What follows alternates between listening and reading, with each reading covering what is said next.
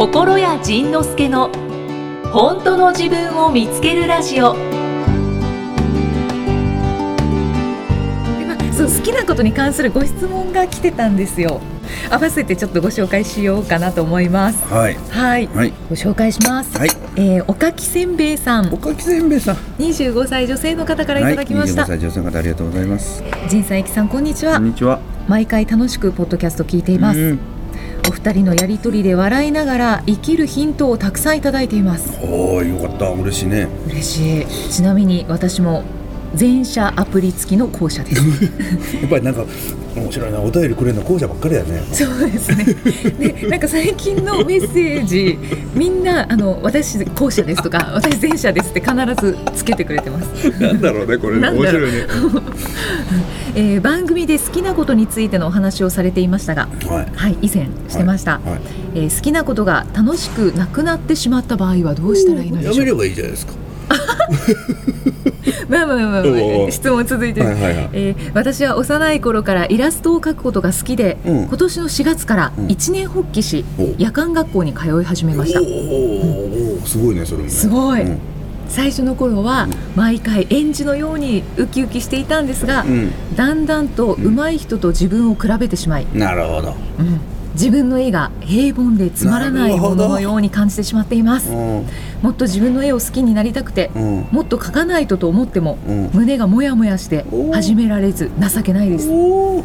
応援してくれている人にも申し訳なくうん。恥ずかしく思ってしまいます、うん。どうしたらこの状況を変えられますか？おーまた私は絵が本当に好きなんでしょうか？おー。何かヒントをいただけると嬉しいです。あなるほど。まさにさっきの話をつながりやね。あ繋がってますか？だってあの好きだけど上手くなれないっていう悩みでしょこれ。あそうそうそうそうですね。ね。うまくなれないというかそうですね。その、本当に好きなのかな、うん、だから好きなのに上手くなれないから、うん。あの嫌いになっちゃうんだよね。好きなのに、まあ僕の場合はその歌が好きなのにそれからギターが好きなのにピアノが好きなのに上手くなれない。やっぱりそれでしばらく悶々としてた時期あったんですけどなんかねそのうち上手くなるわ ちょっと待って違う。さっきのさっきのゴルフゴルフあ好きなのに上手くならない。ね、で好きなのにゴルあのうまくいかない。でうまくいかないけど好きなんですよね。で好きでででもね好きなのに練習行かないんですよね。あの その月に1回必ずちょっとゴルフは今行くようにしてるんですけど、はい。そのグリーンのゴルフ場が練習場であるんですよね。贅沢。いいでしょ？いいですね。そのその代わりあのだからクラブは前回ゴルフ行った時以来握るというのが必ずあのルールな ルールになってない。ね 前ね一度ちょっと練習しに行ったんですよ。で、練習しに行ったらね全然うまくなくてね、もうね嫌になったんですよね、ん。なんかね練習なんてするもんじゃないなと思ったんですけど。嫌いになりそうにな嫌いになりそう。嫌いになりそう。だった危ない危ない危ない危ないででもそのピアノとか今ピアノを練習してるんですけど、はい。ピアノとか歌とかは練習するとね上手くなってくるんですよね。なんかあ上手くなるっていうかね思い通りにならないところまだいっぱいあるんですけどもうその思い通りにならないところが時々思い通りになるんですようん。ねそれ超面白くて。その積み重ねなんですけどなんかこの方もその、うん今聞いてたら僕のピアノとか歌と一緒だなと思って、ん。もうね全然上手くならないんですよね。でそこであの僕がそれが変わってきたのは何かって言ったらうまくなる必要はないっていうことで、うん。もうね、そのうまくなるに越したことはないんですけども、はうまくなる必要がなくて、うまくなる必要がないっていうのはどういうことかっていうと、はい。うんと例えば歌で言うと歌歌とかねあとね僕あの筆で字を書くんですけど、あはいはい。それもあのねうまくなろうとした時は全然うまくならなかったんですよ。うん。えっとまあえっと、中学校3年生ぐらいまでまだあの、うん。お習字習ってたので、ん。でそのね字が綺麗ってどういうことか知ってます？あの、ね、お習字が書道が綺麗な人ってどういうことかって言ったら、はい書道が綺麗な人っていうのは要するにお手本通りに書ける人が綺麗なんですよね。でお手本通り書けるっていうことはいかにコピーが上手なのかっていうことなんですよ。はいはいで手でコピーするって相当なもんなんですよね。んでだからうまくいかないのは当たり前でところが例えばそういうあのお手本のような書道の人も字が綺麗って言われるしでかかといってじゃあ例えば相田光雄さんみたいな。はいはい。あんな字の人っていうのは綺麗というのとはまた次元の違うものが発生してるんですよね。なんか書道家の方って、うん。そのコピーでは全然ない気がしそうそうそうそう、うん。だからね結局、えっとまあ、あの人たちもコピーさせようと思ったらすごいできるんですよね。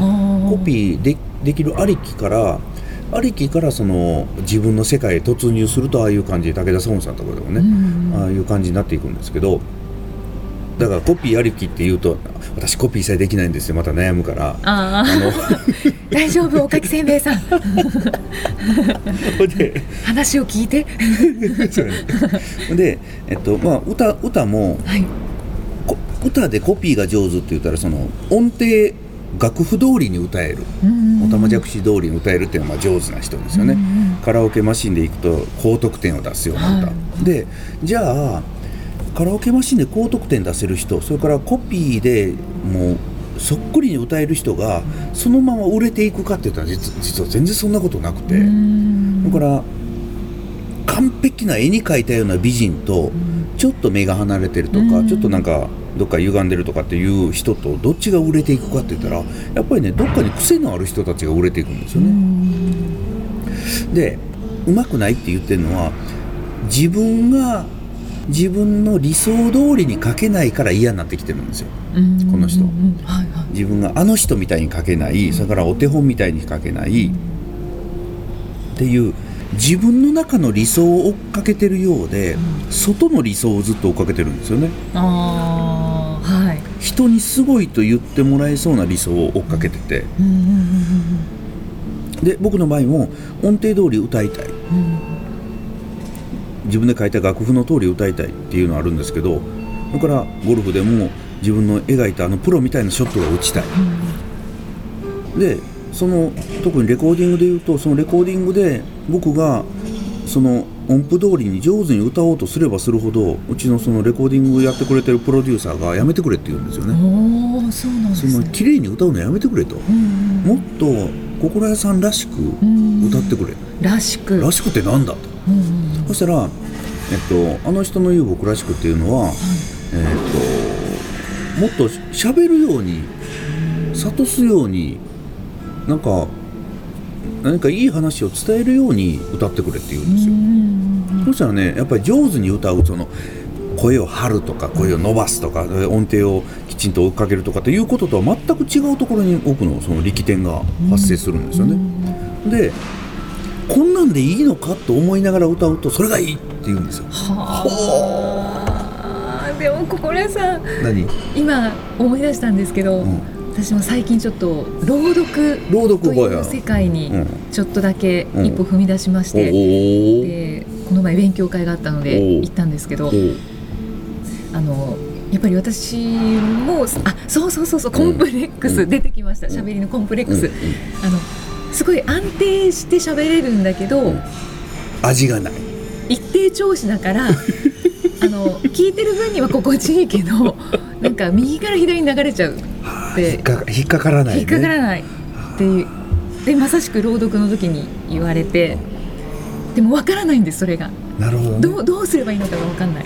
あのね例えばうんとエスカレーターのアナウンスがものすごい情感こもってたらなんか邪魔じゃない？はい。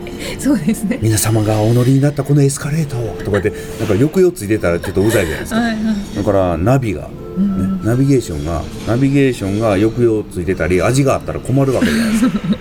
だから結局使い道が違うんですよね、うん。だからねイキさんね朗読しなくていいわ。えー。でも広げたいですね。広げたい。そしたらねそしたらね広げたいという時は朗読じゃなくてそのねなんていうのかな。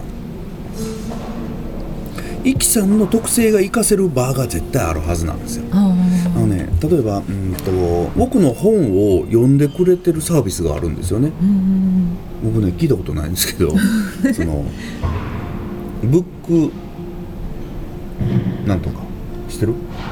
オーディオブック？オーディオブック。あれってそんな情感こもらこもらずにやってんのかな？こもってんのかな？そんな情感込められても困るよね。ビジネス書ねあ情感込められても困るよね。ねビジネス書だったらそうですね。だからそういう方の方がいいのかもしれないっていうことよね。うん。だからイキさんねイキさんの声は引っかからないんだ。えそこ認めた方がいいですか？それとも私は殻を破りたいと思って？イキさんイキさんの声はね引っかからないんです。やだやめて。イキさんの声はねありきたりなんです。もうスーッと右から左へ流れちゃうんです。あの全然嬉しくないです。心に残らないんですイキさんの声は。いやもう全然嬉しくない。嫌だ嫌だ。ででそこでね嬉しくないんやんか、はい。で嬉しくないんだけれど、はい。実はそれねそこをね一回ね諦めないと仕方ないのよ嬉しかろうが嬉しくなかろうが、はい。そうなんだもの。受け受け入れるまず。そうそうそうそう。そうはい。そしたらね不思議なことが起きるわけ。だから例えばねじゃあねちょっと私の声は引っかからないんだってちょっと言言ってみてくれる？うわ言いにくい。私の声は引っかからないんだ。私の声は引っかからないんだ 心に引っかかったね。だからね私の声は平凡なんだ。うわー。私の声は平凡なんだ。私の喋り方はただ綺麗なだけなんだ。私の喋り方はただ綺麗なだけなんだ。私の喋り方ってつまらないんだ。うわー。私の喋り方ってつまらないんだ。そうかつまらないんだ私そうかつまらないんだ私。人の心に残らないんだ。人の心に残らないんだ。これどんな気分？最悪やね。はい。でところがこれを受け入れると面白いことが起きるので。あ。のね面白いことっていうのはまあ大体想像あのね面白いことっていうのは想像を超えてくるので僕は今から喋ることはそれこそ想像の範囲なんですけどはいイキさんの声ってそん例えばねそんなに特徴がないのなんで私たちの心にこんな残るんだろう？とかっていう、あのよくわからない感想をいっぱいもらうようになります。えイキさんの声ってなんか普通に綺麗なアナウンサーの声なのになんでこんなに心に響くんだろうとかねわけのわからん感想がね届くようになる。えー、本当ですか？まあ自分が一番嫌だなと思ってることを受け入れるとだから僕なんかもその音程が取れないとか、はいだからあの息継ぎが上手にできないとかそのいろんなことがあるのに僕の歌を聴いてたくさんの人が泣くわけですよ。これもしね誰か超上手な歌の歌の超上手な人に歌わせたらそんなことならないかもしれないですね。あそうですね、うん、そしたらねなんかね、あのー上手じゃないのに上手じゃないのに心に残りますっていうのがさ昔あって最近は面白いよ。あのね下手くそとか昔よく言われたのがね全く聞かなくなったもんね。最近はね。まあちょっとはレベルは上がったのもあるんでしょうけど、はい。なんかね自分がねそこの下手くそなんだということを受け入れたらね、ん。そこに批判してくる人がいなくなる。不思議。不思議。だからねゆきさんね、はい。ゆきさん平凡なのよ あーかゆい。かゆいよ。あーでもはいわかりました。じゃあはい頑張ります、うん。受け入れるのを頑張ります。諦めて私って平凡なんだ。私の声はどこにでもある声なんだ。うん。私なんか喋らなくても機械に喋らせとけばいいんだ。あー超ショックだ。朝食やね。はい。でそれを受け入れるとものすごい面白いことが起きるかわかりました。らね。じゃあじゃあはい。新たな課題が。なんかねそれを受け僕らねやっぱりそれはその分野が違えどたくさんの人が持ってることであんな風にはなりたくないとか、うん。なんか自分の中で何か持ってるんですよね。理想勝手な理想をね。その勝手な理想っていうのは本当にねなんかね勝手な理想なんですよ。次回はどんな気づきのお話が出てくるのか。お楽しみにこの番組は提供心や仁之助プロデュースキクタスナレーション生きみえでお送りしました。